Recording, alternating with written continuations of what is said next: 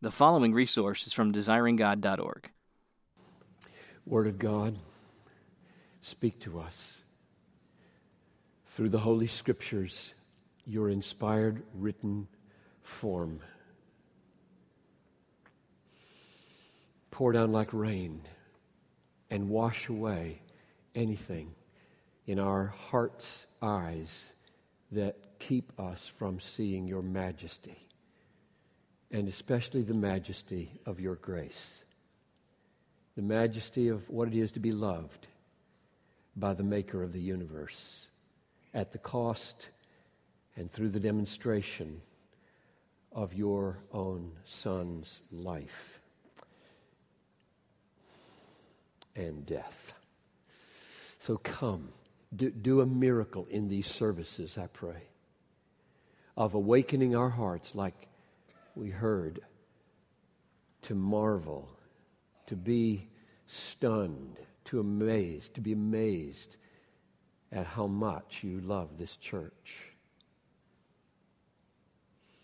I ask for your help now to be faithful to your word in Jesus' name. Amen. I have two goals in this message, and they're related to each other. Both of them have to do with Bethlehem, and they both feel very big to me.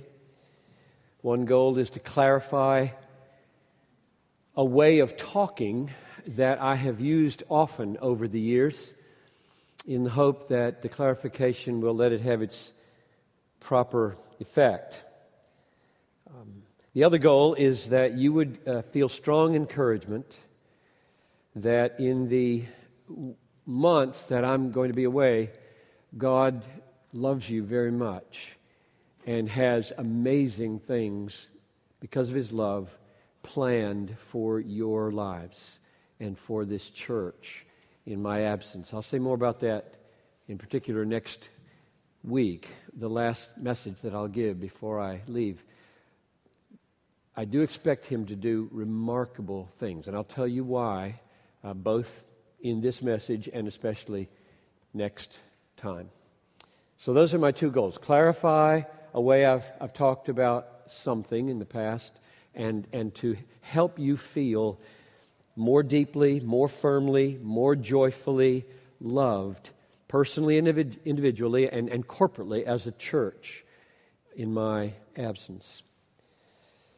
You are loved in an immeasurably great way. I'm praying that you will marvel at it before we're done. Almost always, when I leave the church and go away to speak somewhere, I give messages that are the overflow of things I've done here. Uh, I don't generally make new things up to say anywhere else. I just try to apply to others what I've been thinking about and applying to you over the years. However, at the end of February, I went to Seattle, and on the way to Seattle was on the plane. We had about a four-hour flight, and and uh, prayed earnestly that God would give me a message for them and there was in my mind churning this, this issue of how to say in a fresh way something I've said over and over again for who knows how many years. And I delivered that message three times. I gave it at Mars Hill. I gave it to urban pastors in LA. I gave it to Westmont Chapel on Monday morning. And some of you already heard it online. This is an adaptation of it because I was crafting it in my head and then trying it out on all those people for you. I wanted to get it right so that when I tried to bring clarity here, uh, I wouldn't be stumbling around like I did in a couple of those messages, I think. So here's the, here's the thing that needs clarification, evidently. And this, this grows out of some conversations I've had, and those of you who conversed with me will know who I'm talking about. I appreciate them. The question is that I've asked audiences for 10 years, maybe, is this Do you feel more loved by God when He makes much of you, or when He, at great cost to His Son, frees you to enjoy making much of Him forever? I've just asked that everywhere I've gone, all over the country for 10 years or so. Do you feel more loved by God because He makes much of you, or that at great cost to His Son, He frees you and empowers you to enjoy making much of Him forever? I like that question a lot. I, I still do. And I'll try to explain why. The aim of that question was never, and is not now, to deny that God makes much of us. He does, and we'll get to that shortly. The aim has been to help people relocate the, the bottom, the deepest foundation of their joy from self to God.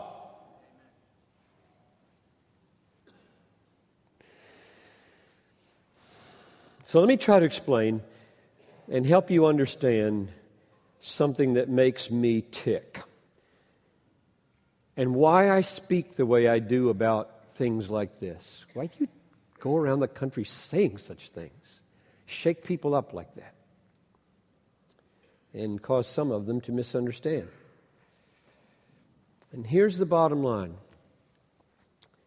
And even this, I fear, is going to be misunderstood. So I'm going to jump on a clarification of it as soon as I say it. I am more concerned, this has been true for 30 years. I am more concerned about nominal, hell bound Christians who feel loved by God than I am about genuine, heaven bound Christians who don't feel loved by God.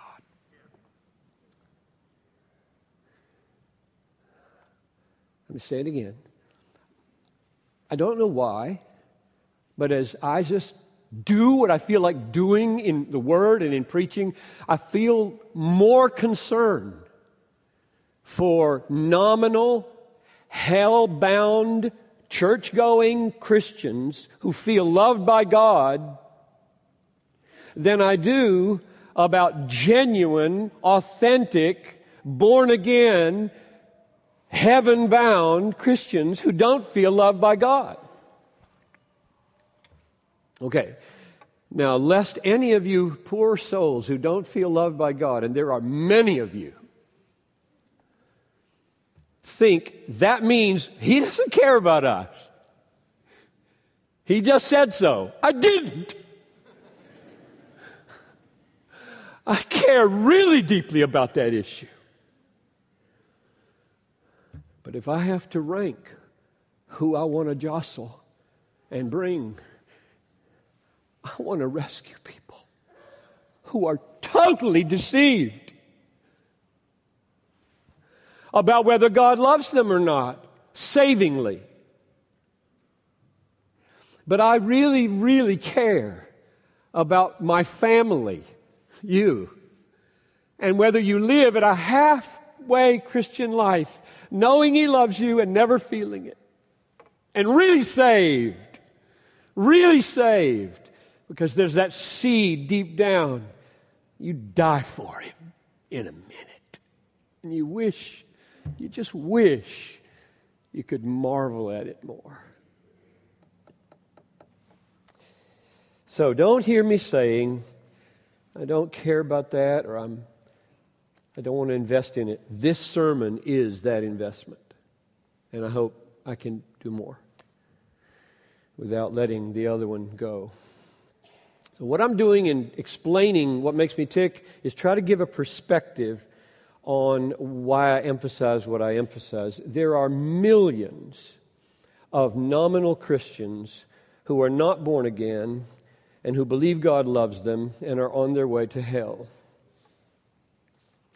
And the difference between them and a born again believer is what's at the bottom of what makes them happy.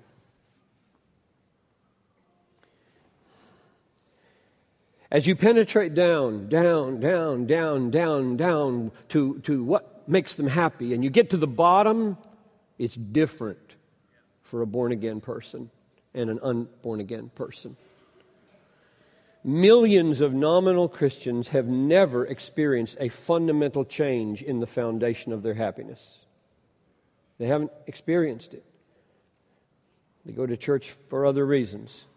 Instead, they've absorbed the notion that becoming a Christian means turning to Jesus to get what you always wanted before you were born again.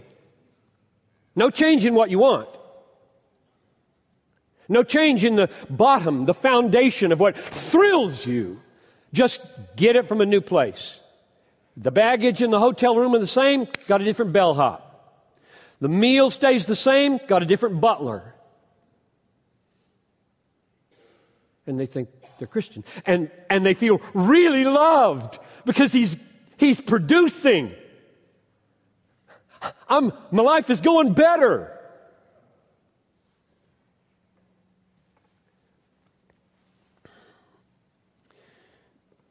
They want a happy marriage. So they turn to Him to get it. They want peace of conscience. So they turn to Him to get it. They want freedom from guilt feelings. So they turn to Him to get it. They want escape from hell. So they turn to Him to get it. And every unregenerate person on the planet wants those things. You don't have to be born again to want out of hell. You don't have to be born again to want a good marriage. You don't have to be born again to want any of those things. So what's new? Got a different bellhop, different butler, a different servant to give me what I want. I'm concerned about those people. There's some here. I would suspect in this room, not, not as many as the other kind. I think God will hold me more accountable for trying to help those people wake up than for helping his precious children feel more of him. Though I, this sermon is about that, and I'm just setting the stage for why I talk the way I talk. I haven't even started yet.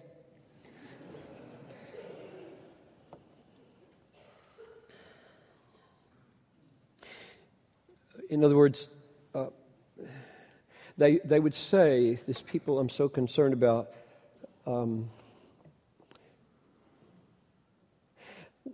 we have desires and we turn to Jesus to get them met.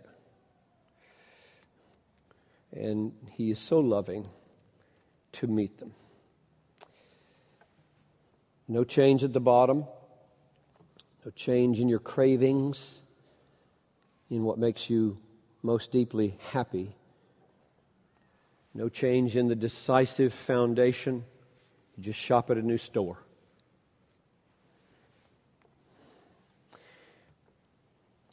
That's not the new birth. It's not having, the new birth is not having all the same desires that you had as an unregenerate person and then getting them from a new source. That's not the new birth. The new birth changes the bottom, changes the root, changes the foundation of what makes us happy. Self at the bottom is replaced by Jesus. Treasuring being made much of at the bottom is replaced by treasuring Jesus. Everything changes. We don't perfectly express these changes. That's why I can be so confident that so many non delighters are saved. What makes the born again person glad is not at the bottom that they have God's gifts, but that they have God. There's the key way to see it. You listen for it in the way they talk, in the way they pray, in the way they speak to each other and to God about are they most excited about his gifts or are they most excited about Him? Do they long for the people they love to see Him, admire Him, glorify Him, live in Him, hallow His name? Or do they only ask for and seek uh, uh, food and clothing and, and job and the things the world wants. It's not wrong to pray for those things. It's just what the world prays for. It's not wrong to want those things.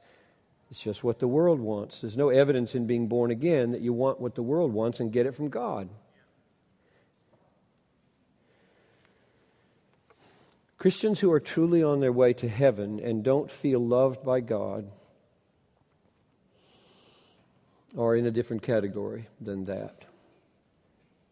My shorthand way of trying to help the nominal Christian wake up to their real condition and then plead for regeneration, plead for an awakening, so that at the bottom of their souls is Jesus and not self, is to say, Do you feel more loved by God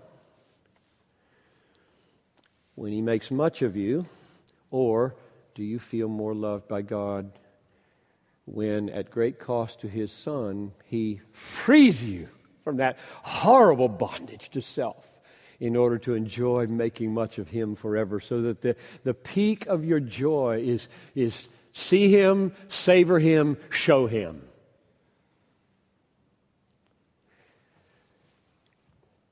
Now, all that's introduction. Today, I am really jealous that this concern of mine that I just described not undermine the immeasurable way that God loves you, including His making much of you.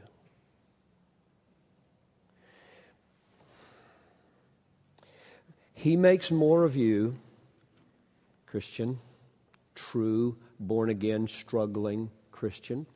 He makes more of you than you ever dreamed he could or would. So, Here's a new way I'm trying to ask the question. It's not going to work for some of you, but it might work for some of you. Because I can't make anybody feel loved by God. I can only do my best to try to capture the biblical balance that I see in the way He loves us, which I'm trying to do. So, my question now is why does God perform all of His amazing acts of love toward us in a way that reveals He is loving us for His own glory. Why does God relentlessly throughout the Bible display His amazing acts of love for us in a way that continually draws attention to the fact that He's doing it for His glory?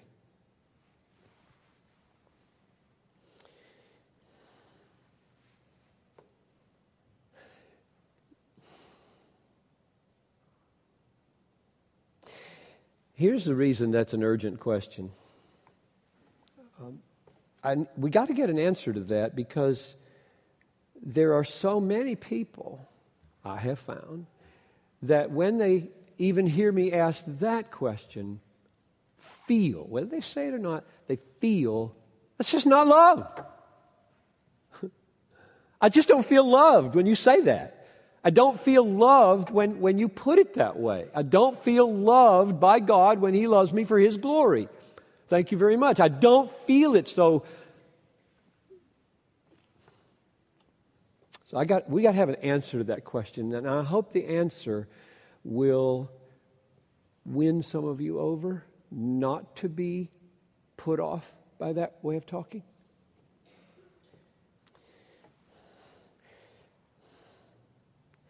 They say, You say, John Piper, that he's making much of me, but in fact, he isn't making much of me if his design is in making much of me to make much of himself. Frankly, I tremble at taking those words on my lips. They are so wrong. So horribly wrong that God is not making much of you when He makes much of you in such a way that it will make much of Him is true and not unloving?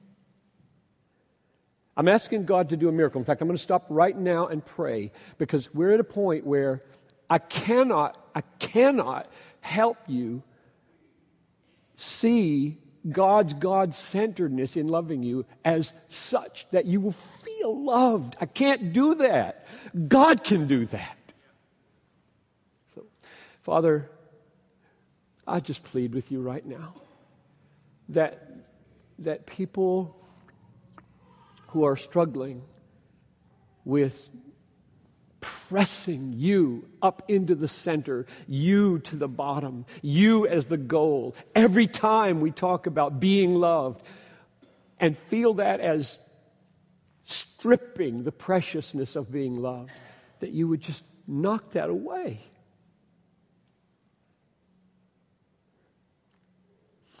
And that this kind of being loved would be felt as greater than the kind they think they want.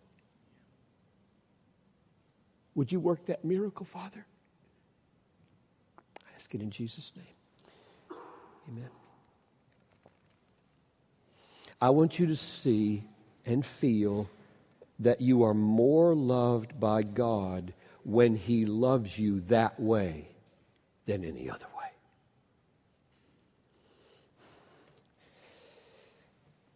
He makes more of you when He makes much of you for His sake than if He were to make much of you only for your sake. If I didn't believe that, I wouldn't preach this sermon. God is making more of you when He makes much of you for His sake than if He only made much of you for your sake. More is being made of you. And I hope to show you that. Um,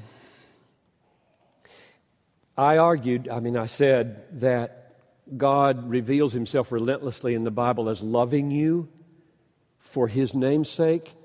Let me give you just a few examples so that those of you who may not be as familiar with this as others will get on board with me. You'll know what, what, what are you saying? What do you mean by that? I'm going to give you four or five examples. Number one, God shows his love for us by predestining us for adoption into his family. I don't, every one of these feels like the greatest act of love to me. I want to say, this is the greatest. Well, it's probably, I want to reserve that for the cross, I think, but man, this is big. That God in eternity looked upon me, foreseeing my fallenness, my pride, my sin, and said, I want that man in my family. I'll do anything to get him in my family. I will pay for him to be in my family with my son's life. That's love, folks. That is mega off the charts love. And the verse is Ephesians 1 6. He predestined us for adoption as sons to Jesus Christ. Get that? He predestined us, us for adoption into the divine, universe ruling family according to the purpose of his will, to the praise of his glorious grace. Does that ruin it? Does that ruin it? No. He did it.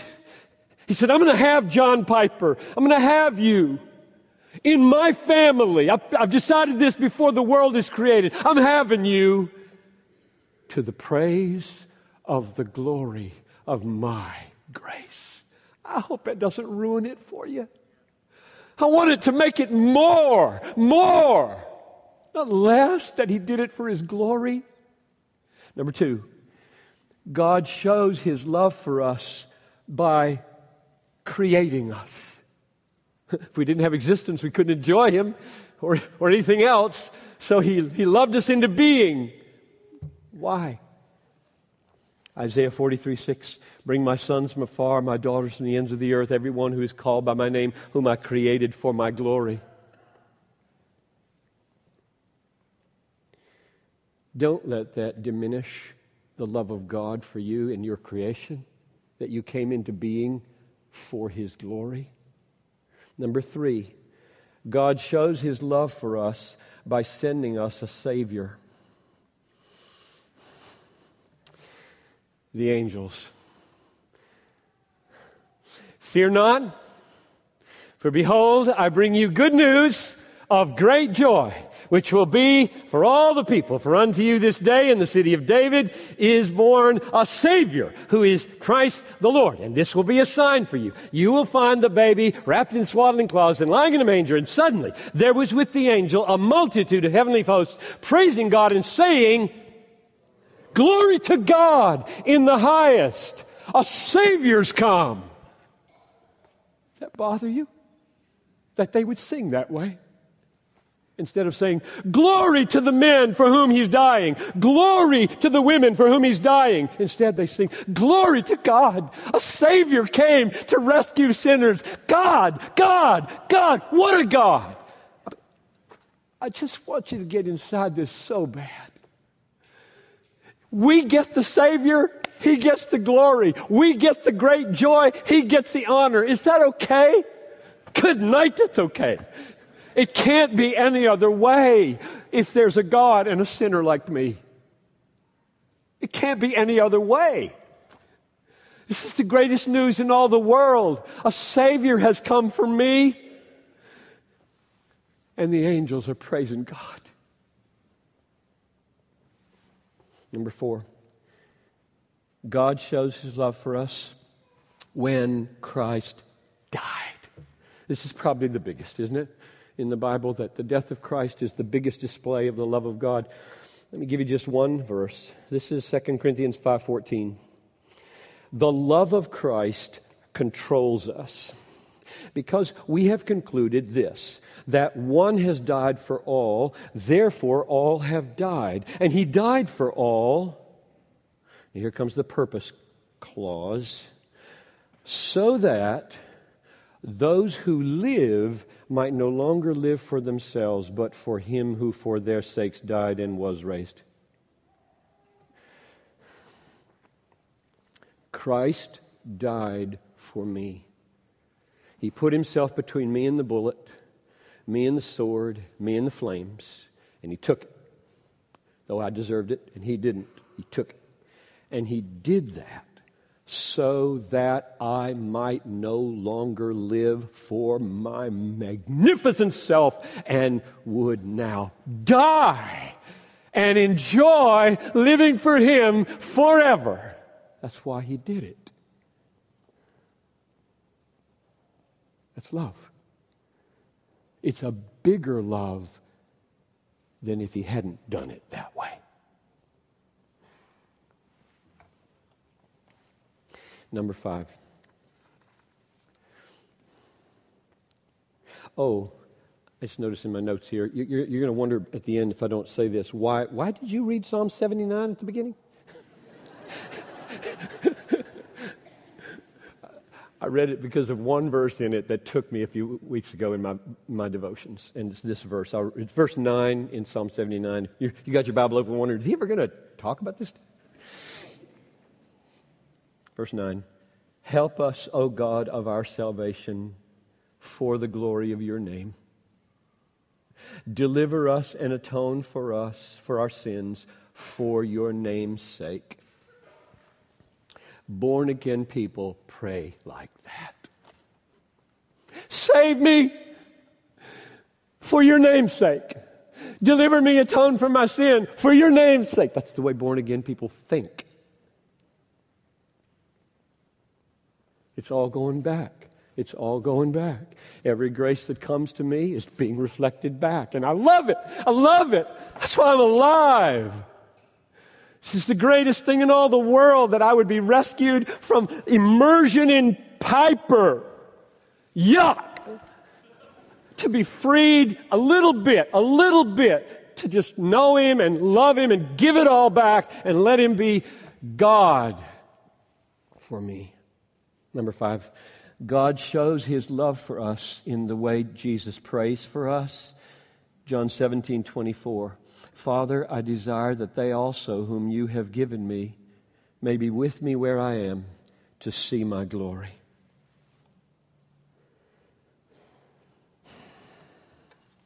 So, what a Savior.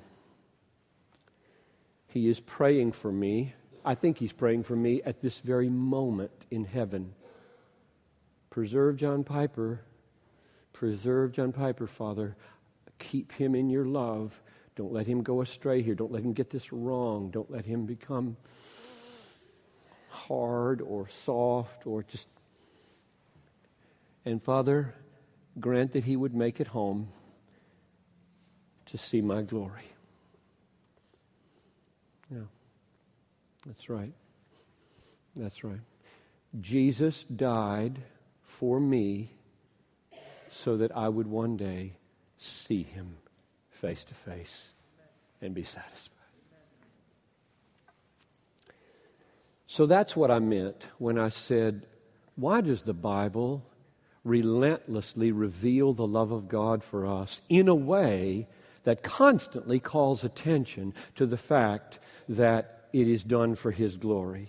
Because so many people, when they hear that, feel it as not loving.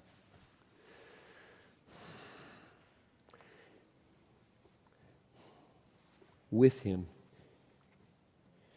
the point of those texts throughout the Bible, where God performs his love for us for his glory, is to show that he loves us in the greatest possible way.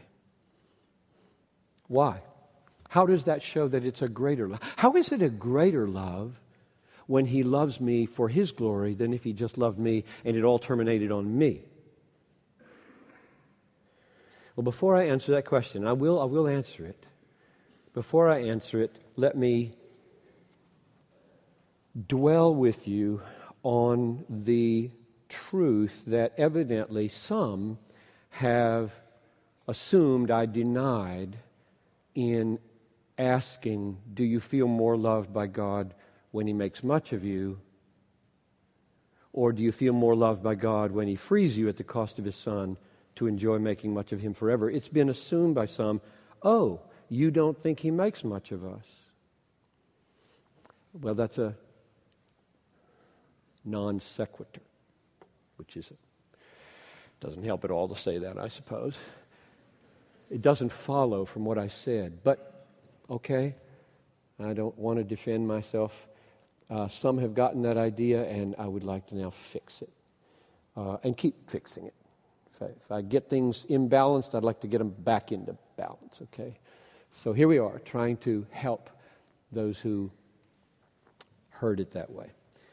The answer is yes. God makes more of you than you could ever imagine. And I will blow you away for the next five minutes, okay? Put, put your seatbelt on if you have trouble with being made much of by God because you might leave otherwise.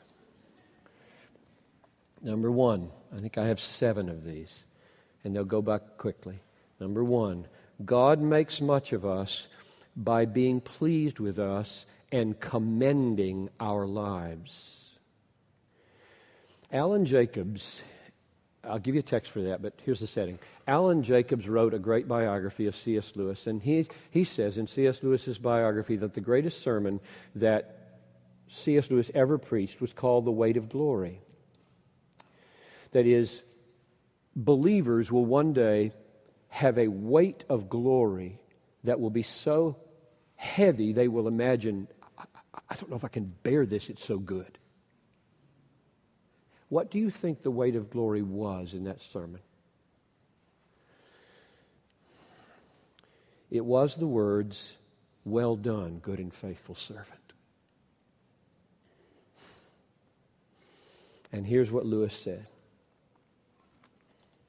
To please God, to be a real ingredient in the divine happiness to be loved by God, not merely pitied, but delighted in, as an artist delights in his work or a father in his son. It seems impossible. A weight or a burden of glory which our thoughts can hardly sustain. But so it is. And he's right. That's number one. God makes much of us by being pleased with us, making us a, an ingredient, ingredient in the divine happiness. Like an artist with something he painted, or like a father, a son. Number two. God makes much of us by making us fellow heirs with his Son who owns everything. Blessed are the meek, for they shall inherit the what? I wonder if you believe that. I do. Mine. I don't need it now, therefore, right? I don't need it now. I don't need to scrounge to get a piece of earth for about 50 years and then maybe lose everything. I am very happy to belong to King Jesus, be a fellow heir of Jesus Christ who owns the universe, and get my globe at death. Or maybe at the resurrection. And I won't mind sharing it with you. And if that's a problem, he'll make another globe. In fact, he won't have to make another globe. They're out there. So you get Quasar 10, which is probably greener. The promise to Abraham, I'm reading another text on this point. The promise to Abraham and his offspring is that he would be heir of the world. Are you an heir of Abraham? You indeed are an heir. In Christ, we are Abraham's offspring, and Abraham was promised the world, Romans 4 13. One more. 1 Corinthians 3:21. This is the best of all, probably. Let no one boast of men. He's trying to help Bethlehem not boast. Boast in pastors, boast in elders, boast in buildings, boast in anything. Let, let no one boast in men, for, here's the argument, all things are yours. Whether Paul or Cephas or Apollos or life or death or the world or things to come, all are yours, and you are Christ, and Christ is God's. What an argument.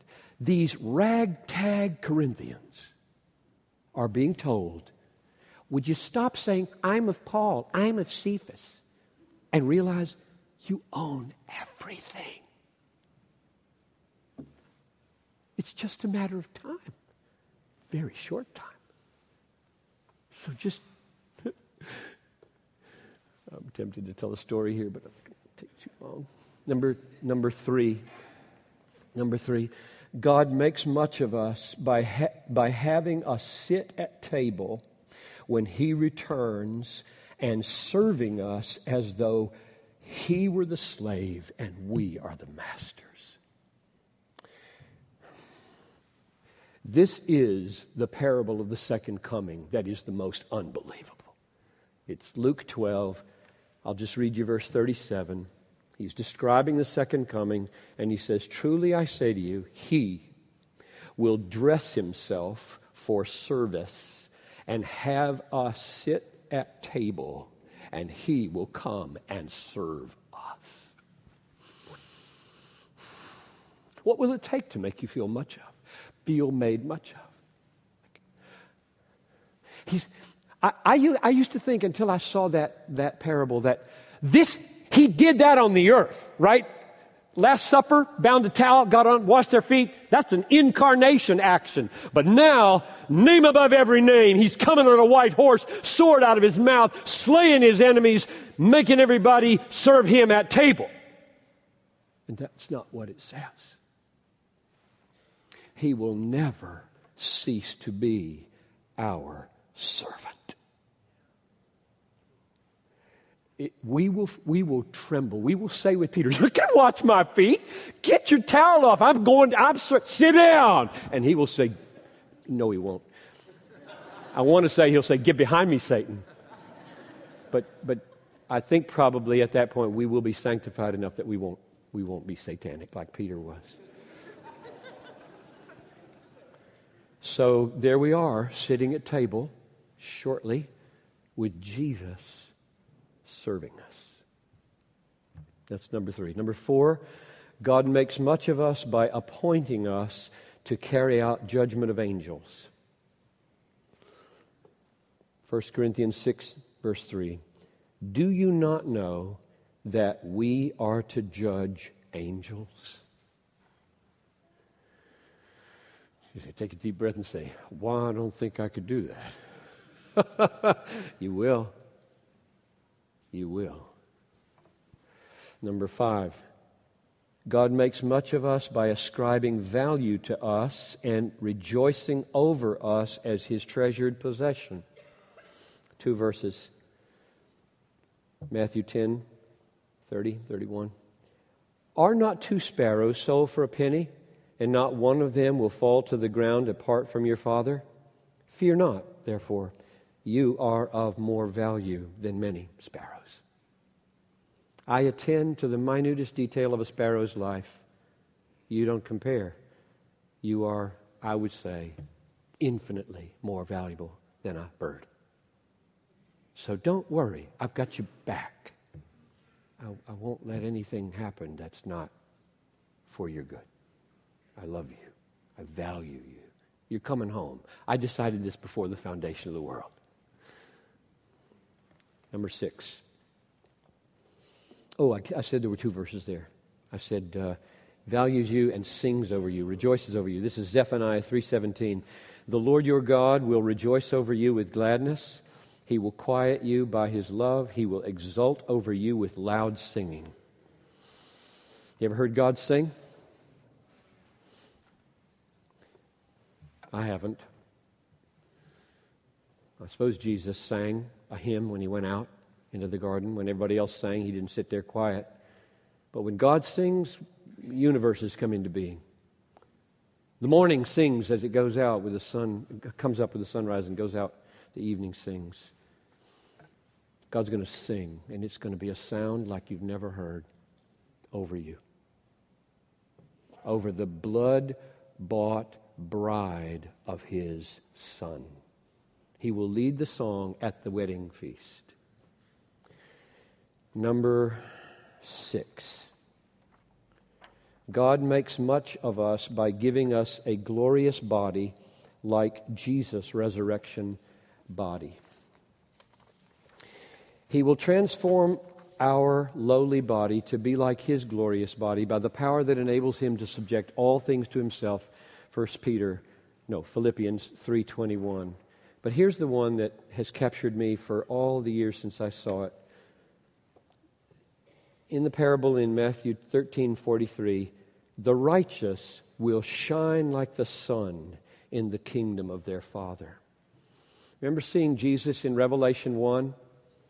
Hair white like snow, girded, brass, belt, truth, just pillars for legs, and his face, it says, were shining like the sun, and John was on his face. So will you we would not be able to look at each other in the resurrection unless God had given us new spiritual resurrection eyes. We will be so bright.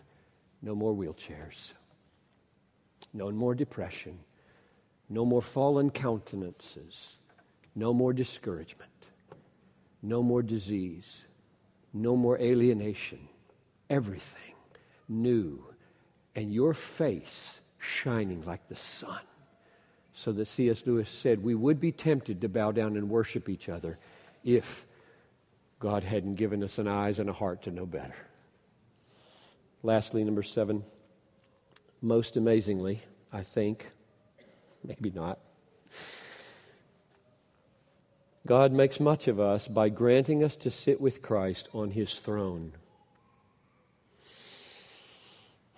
Revelation 3:21 The one who conquers I will grant to sit with me on my throne as I also conquered and sat down on my father's throne.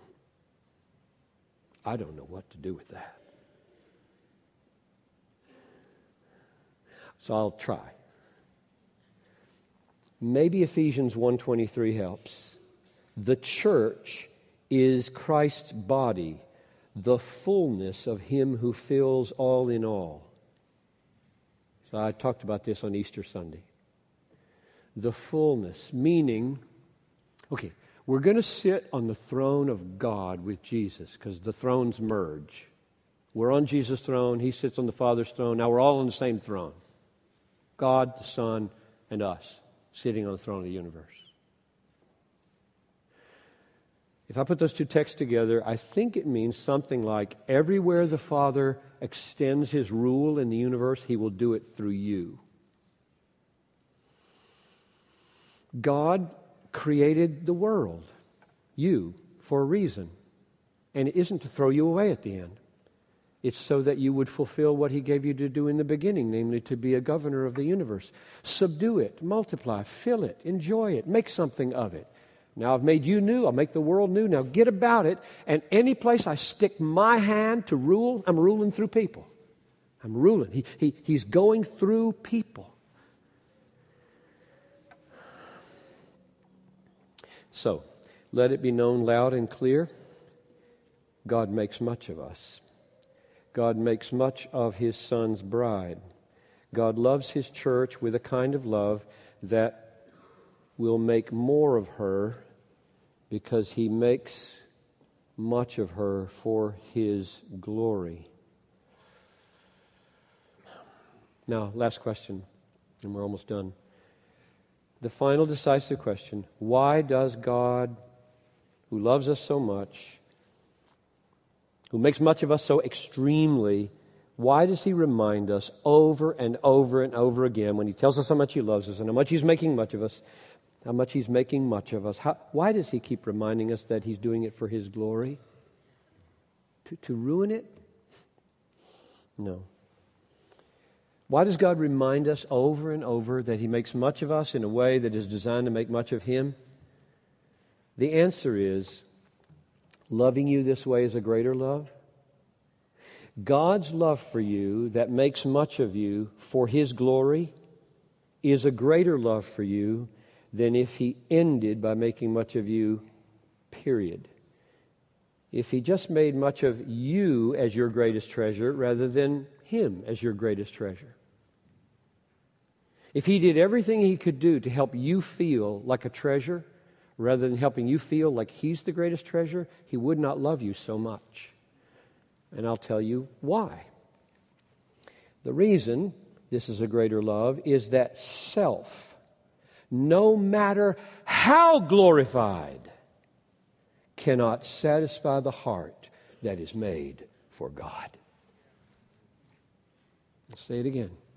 Bottom line answer the reason it's a greater love to love you for His sake and a greater love to make much of you that He might be made much of, the reason that's greater is that a self, no matter how gloriously it looks in the age to come, cannot satisfy a heart that is made for God. If he is to satisfy the magnificence of the human heart, which is made for him, he must make much of himself for you in making much of you. He will not let your glory, which he himself creates and delights in, replace his glory as your supreme treasure. He will not let your glory, which He creates and delights in, replace His glory as your supreme treasure. If He did, He would not love you so much. So, Bethlehem, I'll be away in a little over a week. And I want you to feel this. I want you to feel massively loved while I'm gone. I intend to feel massively loved while I'm away. I intend to cultivate a massive sense of feeling loved for Noel and Talitha and Karsten and Benjamin and Abraham and Barnabas, God willing. And I would like to know that here, because the Holy Spirit is coming down, there's a, a tide rising. What? How much? How much we are loved as a people. That's what I would like to know. You, Bethlehem, are precious to God. And the greatest gift He has for you is not to let your preciousness become your God. Say it again.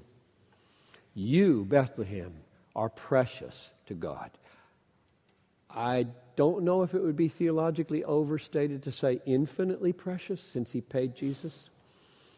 But let's just say immeasurably, unspeakably, gloriously precious to God. And his great gift to you, which brings his love to its apex, is that he will not let your sense of being precious to him become your God. He will be your God forever. Let's pray. So, God, I'm still asking you that the miracle of feeling loved would happen.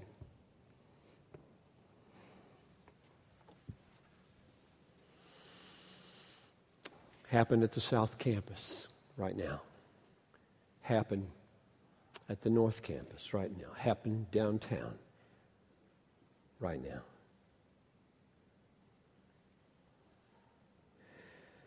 I ask this in Jesus' name. Amen. Thank you for listening to this resource from desiringgod.org. If you found it helpful, we encourage you to enjoy and share from thousands of resources on our site, including books, sermons, articles, and more, available free of charge. DesiringGod.org exists to help you treasure Jesus more than anything else, because God is most glorified in us when we are most satisfied in Him.